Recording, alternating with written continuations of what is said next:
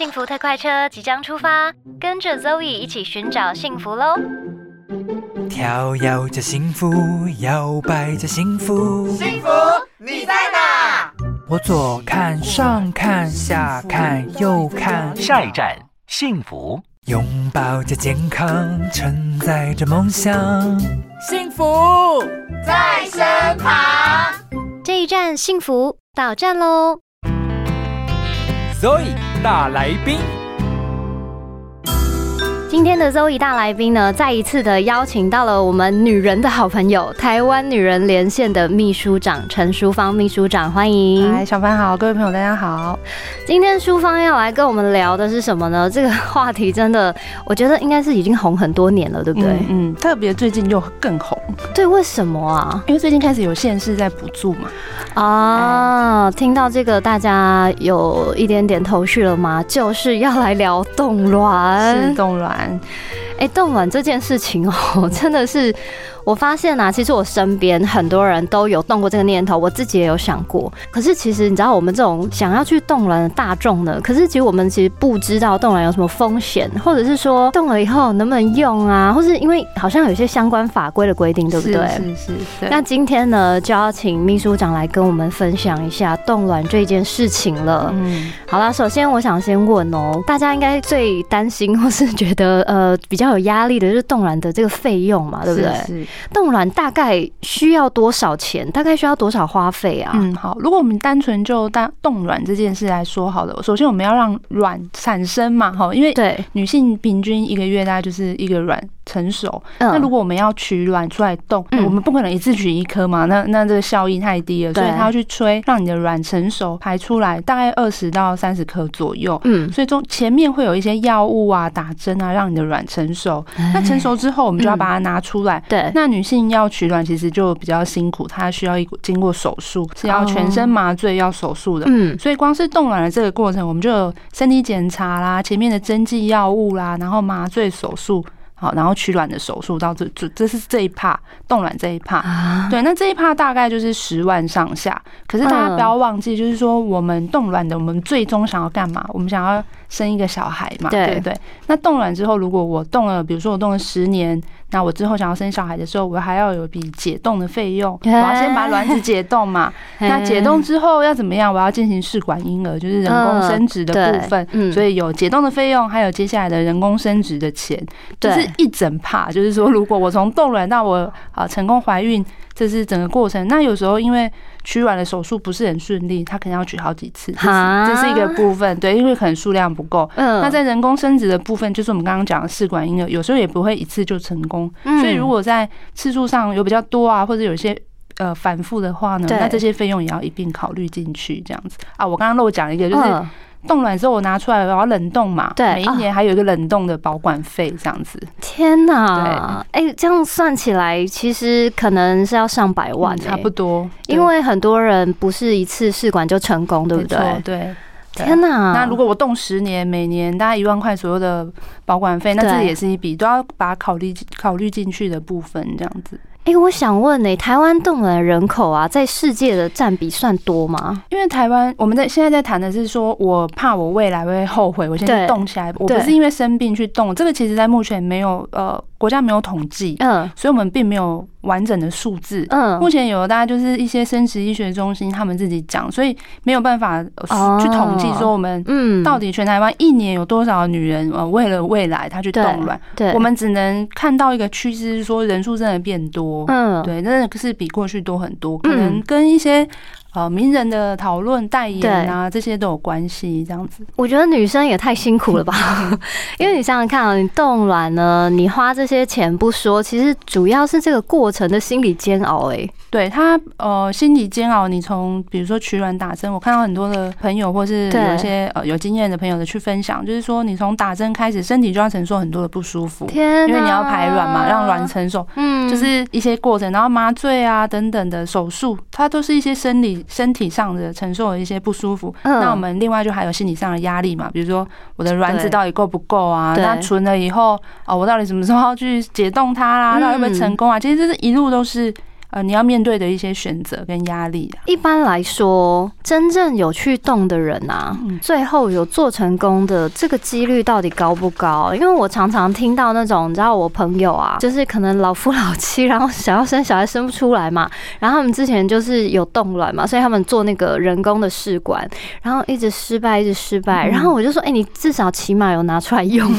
就你知道，你至少拿出来。对。可是是不是其实很多人都在那里，就也没拿出来用啊？对，如果是国际间哦，因为我刚刚讲台台湾没有太多的统计，国际间的数据是说，我去冻卵之后，真正去把它解冻拿出来用，我都不要，我都不要说他他有没有成功生小孩。对，我去解冻拿出来用的人，其实不到二十 percent，很少哎，非常少。那台湾最近有个研究是台大医院的妇产部，他们去年有一个研究，他们去追踪十八年内，呃，到台大的妇产部去冻卵的大概六百多个女性，对，去解冻出来用的人不到十趴，就是说台湾比国际的数据再低。那这十趴里面。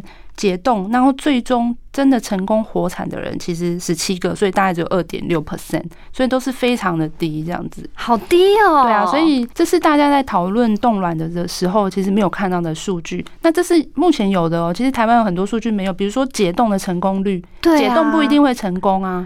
对不对？哦，所以解冻有可能坏掉。当然，解冻有可能会失败。那你解冻的成功率到底怎样？然后成功受受精成胚胎的的那个比率又是怎样？台湾其实目前都没有数据。那其实如果说，假如说我今天假设冻了十颗好了，结果呢这几颗有一半都坏了，那不是啊？这样子谁要负责啊？就是我自己要负责是吗？呃，目前台湾吼那个那个医生殖医学机构都会说他们的设备很好，不会 不会坏掉了。这可能我们可以相信，他们可能。到管理的机制，但事实是说，我们没有，我们现在没有法去规范这些机构怎么样去冻管理这些冻的卵子。那在美国，其实发生过好几次，就是说那个呃冷冻槽坏掉，所以他们冷冻的胚胎啊、冷冻的卵子都坏掉，然后后来这些当事人就跟这些机构在诉讼。嗯，所以是有可能会发生这些事情的，就是说这也是风险之一。这些设备坏掉之后，那就会变成是我们的消费的纠纷了，这样子。哎，真的耶，因为我之前还有看过。一个那个算是纪录片吗？一个在那个串流平台上面很红的，嗯，然后他就是国外的一个呃，动帮人家取卵的医师嘛，一个妇科医师那个，然后他就是很恶心哎，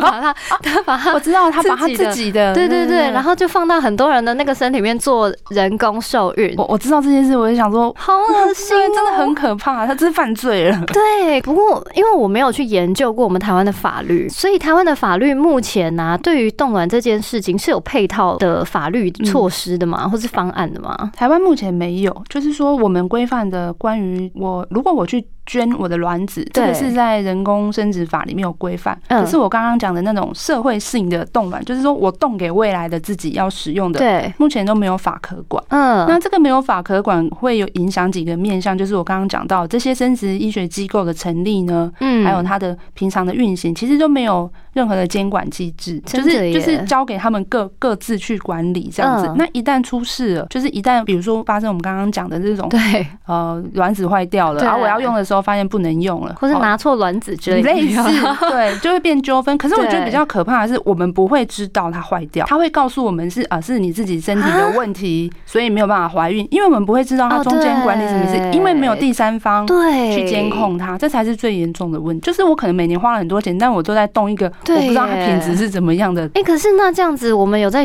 就是关于这件事情有在做修法或者什么的吗？呃，妇女团体就是我们台湾女人连线也有在推修法，就是说我们要怎么去规。范这些生殖医学，就是因为最近政府在推补助嘛。但是我们的想法是说，如果你连怎么管理它，连相关的数据都没有，你要补助这些，你不是把大家的预算、把他人民的纳税钱丢到水里面吗？你连它基本的管理啊，连它基本的成效我们都不知道，为什么我们要去补助这件事？哎，淑芳今天跟我们讨论这个冻卵的事啊，哎，我想问一下，哎，你身边有很多人去冻卵吗？我身边还好，但有很多人在考虑要不要去冻卵。就在犹豫，对不对？在犹豫，真的这个。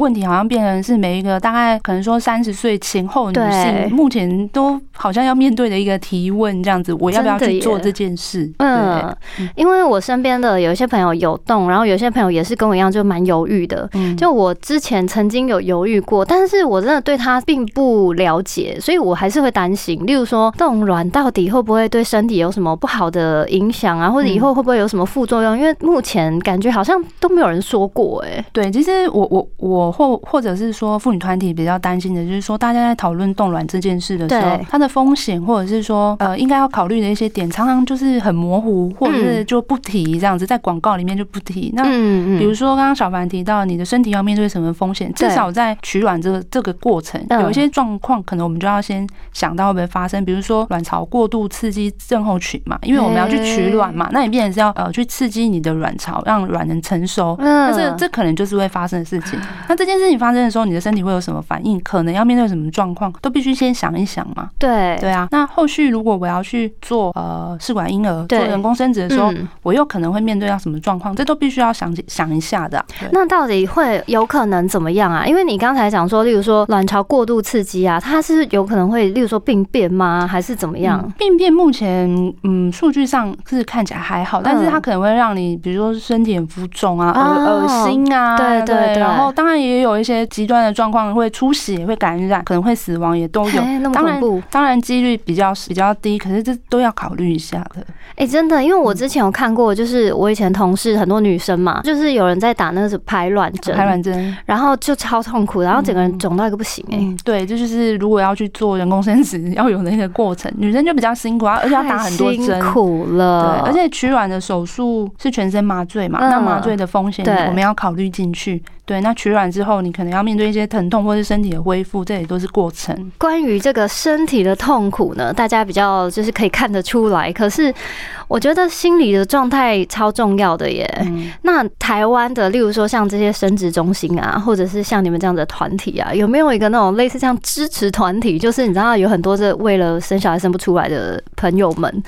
哎，他们真的心理超煎熬，很多人因为这样忧郁症，不孕症的朋友嘛，对对对，然后忧郁症啊，然后很惨呢，承受很多的压力。据我所知，是有一些不孕症的支持团体啊，冻卵这边我是没听过这样子。因为我觉得啊，大家就是你知道，听起来好像是一个就是蛮 fashion 的事情，有没有？说哦，你有冻卵哦，走在好前面，变成一种时尚，对潮流。可是其实大家真的并不知道，哎，就像你刚才说，就是可能我们在打那个排卵针的时候，会过度刺激你的卵巢。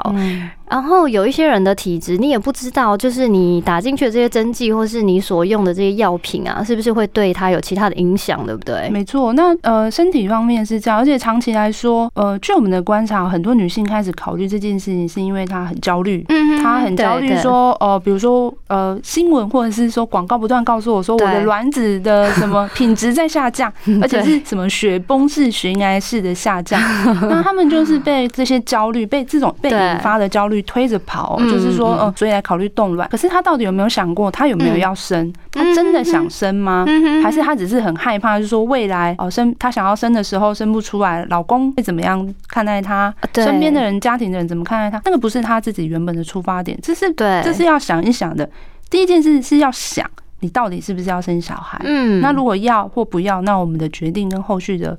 呃，你的规划是什么？那另外一个就是说，其实现行的法律是说，我冻卵之后我要去做人工生殖嘛。那台湾现在目前的法律是说，只有不孕夫妻才可以做人工生殖。所以，如果你没结婚，如果你们没有被确诊呃不孕症，如果你是同性伴侣，目前都是不适用的，不适用在我们的这个法里面。这当然有一些讨论的空间，是比较修了啊。我完全不知道是一定他是要不孕症的夫妻耶，确诊不。确诊为不孕夫妻，我才可以去做人工生殖。但我觉得这一定很模糊，因为生殖中心 他们一定可以帮你，没错，帮你做成你不孕症。过去因为临床上，你如果要确诊是不孕症，大概就是一年啊，没有怀孕就可以了。正常的性性生活没有怀孕都是会确诊。可是我们也听到，就是大概半年左右，医生就说好啦，你可以做，就类似这样。你说的很模糊是没有错的，是不是？我觉得是哎，没错。不过你刚刚讲到，我觉得蛮好的，就其实你应该要思考一下，就是你为什么要做这件事事情。可是你讲到说，嗯，例如说你要决定你是不是想要生小孩啊，你如果不想生，你根本不用动。可是你知道，大家就是害怕一个万一，买个保险。对对对对对。我跟你讲，每一个在提倡冻卵的人都是跟你讲这句话，买个保险。而且最可怕的一句话是说，别让未来的自己后悔。这样子，对，都是一种焦虑啊。哎，很恐怖哎。可是是不是真的蛮多人因为这样子，然后就就去冻卵呢？有，我相信是因为那种呃压力跟你对你的焦虑的制造，其实对三十多岁的女性来说，我觉得那个压力是非常大。而且我们的观察是说，冻卵相关的广告的投放啊，它投放的很精准，都大概是这个年龄层的女性这样子。对啊，对啊，对。可是说实在的，你看，现在其实女生很多在职场上面，其实都工作蛮出色的嘛，所以她可能把很多的心力，虽然她可能已经是结婚了，可是她把很多的心力放在她的工作上，没错。可是她这段时间确实是很有可能会错过她的黄金的，就是生小孩的这个时间。对，所以冻卵也许是一个选择，只是说你应该要思考清楚，不要因为这些外在的这些框架影响你要不要做这件事情。没错，我想冻卵呃作为保存。生育力的一种方式，不失为一种办法。它也的确是，那医疗可以来协助我们这个部分，我想是一个好的选择。对，可是前提就是说，你知不知道你自己要什么？还是你只是被推着跑，被不好像有点被架着走？说哦，我来我来买这个保险，但是这个保险就像我刚刚说的，相关的数据都还很不足。对，你真的买了保险的吗？你真的做了一个对你自己好的决定吗？这是要想一下。我我另外想要提的就是说，其实国际间就有很多，因为国外其实的社会性冻卵，就是说。它不是因为生病，它是存给未来的自己的这种冻卵，其实很呃已经一段时间了，所以有很多的研究都就会去问这些女人说，呃，你为什么去做这件事？对对对。那过去我们当然呃想当然就会觉得哦，他就是因为要发展职涯，他要发展他，比如说他可能还想要呃受教育，对，他在学习上还要发展，他不想那么早就是进入这个。家庭的生活，或者去育儿、育儿、生养小孩，但是后来在调查里面看到的主要原因比较多，都是他没有找到呃适合建立家庭的伴侣，就他没有找到，没错，他没有找到对的人，这样子，这真的很难，没错没错。那这是国外的资料给我们参考的，我想这是让我们不要这么直觉的就觉得哦，女人因为她要工作，所以她去动卵，可能不是这样。但我还是必须说，我们没有台湾的调查，对，所以我们也只能参考别人。那台湾到底是怎么样？也许在经过一段时间有一些调查，我们就可以看到台湾的女性的冻卵的原因是什么？对对对，因为我也很好奇。嗯，不过你说这个没有遇到对的人，或是他其实没有很想跟他现在这个人一起生子这件事情，我 我觉得其实冻卵这根本就是超大的议题啊！这根本就是要先从心理层面，是是是，更是完全不是只是一个单纯的这个医疗行为而已。没错没错。那如果他是因为没有遇到对的人，所以现在还不想生养小孩，那我们应该要去处理，或者说我们应该要积极去鼓励的是。在那个关系上，你是不是要有一些积极的发展啊，等等的这样？不是啊，这种事情不是你说发展就发展的呀，是不是也是没错？哎，那我想问淑芳哦，就是台湾到底是从哪一年开始啊？就是冻卵这一件事情变成一个，然后开始慢慢的大家会愿意接受冻卵。其实在过去就有，但不过它比较多被当成是治疗疾病的时候使用。比如，比如说我得了卵巢癌，我要去治疗，那我害怕这个治疗的过程会影响，那我就先去把它存起来。所以过去比较多，它是被当做一种医疗的处置。哦，其实一直都存在。对，它其实一直在。那最近几年是因为它的那个技术越来越好，就是它可以在瞬间降到一百九十二度，就是什么玻璃化冷冻这种，就是它技术一直精进，就是品质比较好，越来越好。大概就十年吧，五年、十年。嗯。然后再加上我刚刚讲的一些代言啊、一些宣传啊等等，就变得越来越多。那我印象中，医生是跟我说过，这五年来，对，据他在台大，据他的观察是来动来女性就真的变得非常多，因为第一个先制造这个社会焦虑嘛，然后你有焦虑以后，你知道集体潜意识，然后大家觉得啊什么，然后就觉得嗯，然后再加上你知道媒体疯狂的来打这件事情，我们我们会觉得他跟我们当时候的观察医美很像。啊，医美就是他让你开始焦虑，对自己的外表啊什么焦虑，然后你就开始去进行这些所谓的医疗行为等等，有有某种的类似性在里面。哦，我突然觉得大家应该同时也要上一下媒体。视图，你知道吗？是是是，要知道这个你到底看到了些什么。没错。好啦，最后我想问你们，是不是有一个调查？嗯，对于这个台湾的民众呢，对于冻卵跟冻，哎，还可以冻精哦，就可以冻精啊？你不知道，因为一般人不会想去冻。等一下，还可以冻精哦？有，其实精卵子、精子都可以，它技术上是差不多。就像我刚刚讲的，就是瞬间降到一百九十几度，负一百九十几度，所以。类似的技术这样子。那他一开始也是一样，就是他是可能因为要治疗啊，哦，可能身体有一些他把精子冻起来疾病一样的。对，但因为大家都迷信，认为男人不管到几岁，他的生育力都很好，应该没有吧？没有没有，科学上也不是这样说。对啊，研究越来越多显示，其实随着年龄的增长，男性的那个精子的品质也也会下降，而且他对对后代的那些健康啊等等都有影响的。不是不是过去讲的那样，好像他到几岁都 都能生这样。真的？对。不过因为这样子的呃思维，所以其实是动精的人是相对少很多。了解。好哦，那因为台湾女人连线呢，他们非常致力在我们的台湾女性的健康方面的发展。要搜寻这个台。湾女人连线就可以到你们官网，对不对？对，那你们就可以去帮忙填这个不记名的问卷。是，是我们有一个关于你的，你对于动精或是动卵的态度，就是说你想不想动？嗯，那想或不想的原因是什么？不分性别，都很欢迎来跟我们分享。那。呃，到我们的官网或者在我们 FB 都有这样子。对，那如果大家呢，平常对于这个身体健康呢，尤其是女性的身体健康呢，有一些关注的话，也可以到他们的台湾女人连线的 Facebook 的粉丝团，搜寻台湾女人连线，就会看到他们的粉丝团，让他们呢不时呢会有直播跟一些像是健康资讯啊，还有一些医师的分享，对不对？嗯，是。今天感谢淑芳，非常感谢，希望下次有机会呢，再请你来跟我们。分享喽，好，谢谢，拜拜。